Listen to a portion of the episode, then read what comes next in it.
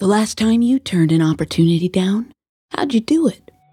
Did you tell them that you weren't interested and gave them a hearty best wishes or good luck? Were you too afraid to be honest with them for fear that they'd dislike you, so you ghosted them? Or did you deliver good news? Welcome back to Why Are We Shouting? With me, Jill Salzman, here to help entrepreneurs get down to business. I want to talk to you about small business blunders, ways that entrepreneurs shine, and valuable lessons about growing your biz. Why? Because I run the number one platform that helps mom entrepreneurs to build better businesses. It's called The Founding Moms, and we're always looking for women who want to get better at marketing, branding, and sales.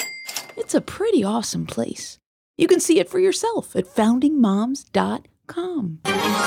This week, I've got good news for you. But it's not the kind of good news that you think is good news. Although good news is good no matter how you deliver the news, if the news is good and it's good news. Know what I mean? You know when you ask someone excitedly to participate in a project you're working on, and you're confident they're going to write back with good news? A few weeks ago, I did just that. I came up with a workshop idea for the Founding Moms, and I knew just the person to run it. Madison had always been brilliant at bringing out the best in people, and her focus on customer engagement is pretty magical. As I'm sure you do when you're excited, I sat down at my laptop and I whipped up an email invitation to her. I explained exactly what the workshop would be about, the when, the where, and the why.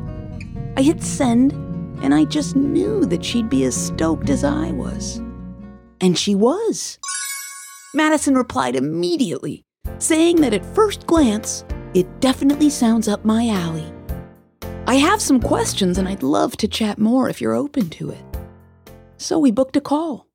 We had a beautiful conversation about it. I hung up with her while waving to her on Zoom, and set a calendar reminder to check with her after a little while if I didn't hear back.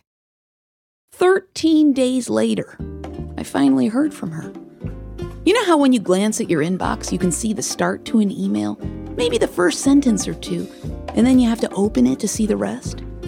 All I saw was the following. So I have good news and good news. Good news? Done. All set with the workshop.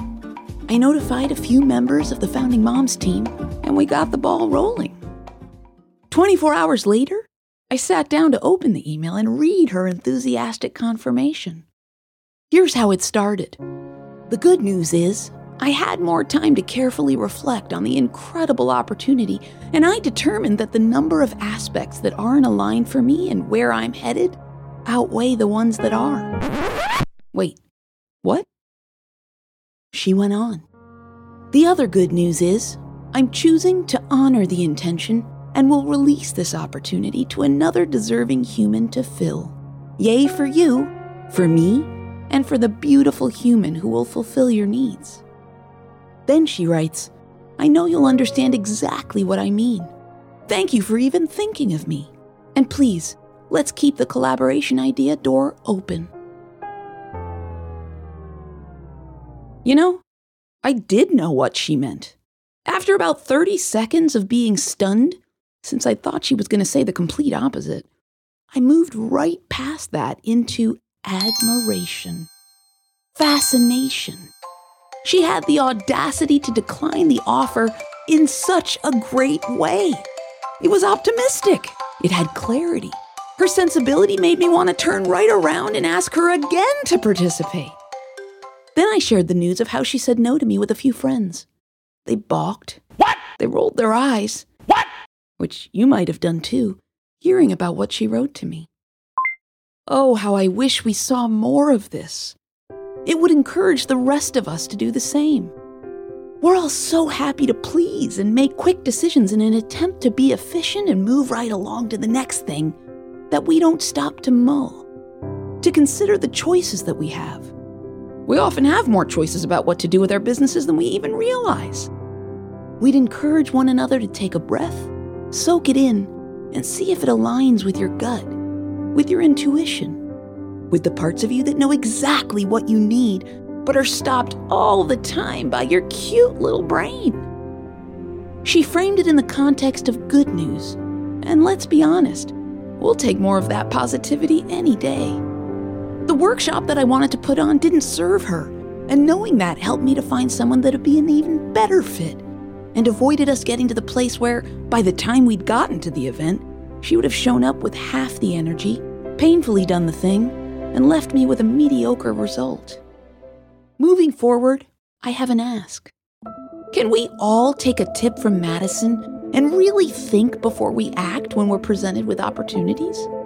And I mean any opportunities, even the ones that sound good or that you convince yourself are going to be great for exposure, especially the ones that pay less than what you're worth. Then share your gratitude with the utmost respect, grace, and positivity. It'll do a world of good for you and the person that you're turning down. And someone might even create a podcast episode about you one day. And now, a word from our sponsors. What if professional marketing was easy? If you struggle to create effective, budget-friendly marketing, Poster My Wall is the solution you've dreamed of. The Poster My Wall platform empowers you to create, customize, schedule, and publish your own graphics, videos, and emails in minutes.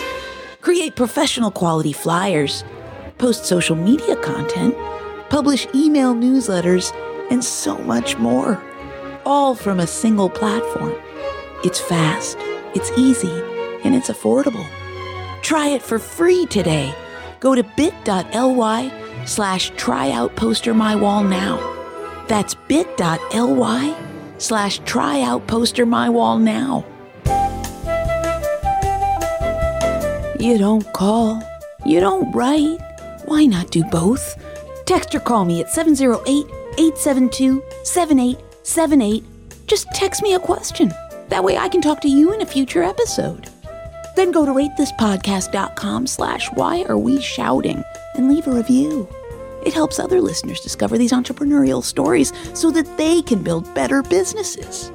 Shout out to Lindsay, Aaron, and Madison for making this podcast with me. And hey, thanks to you for listening. I'll see you next week.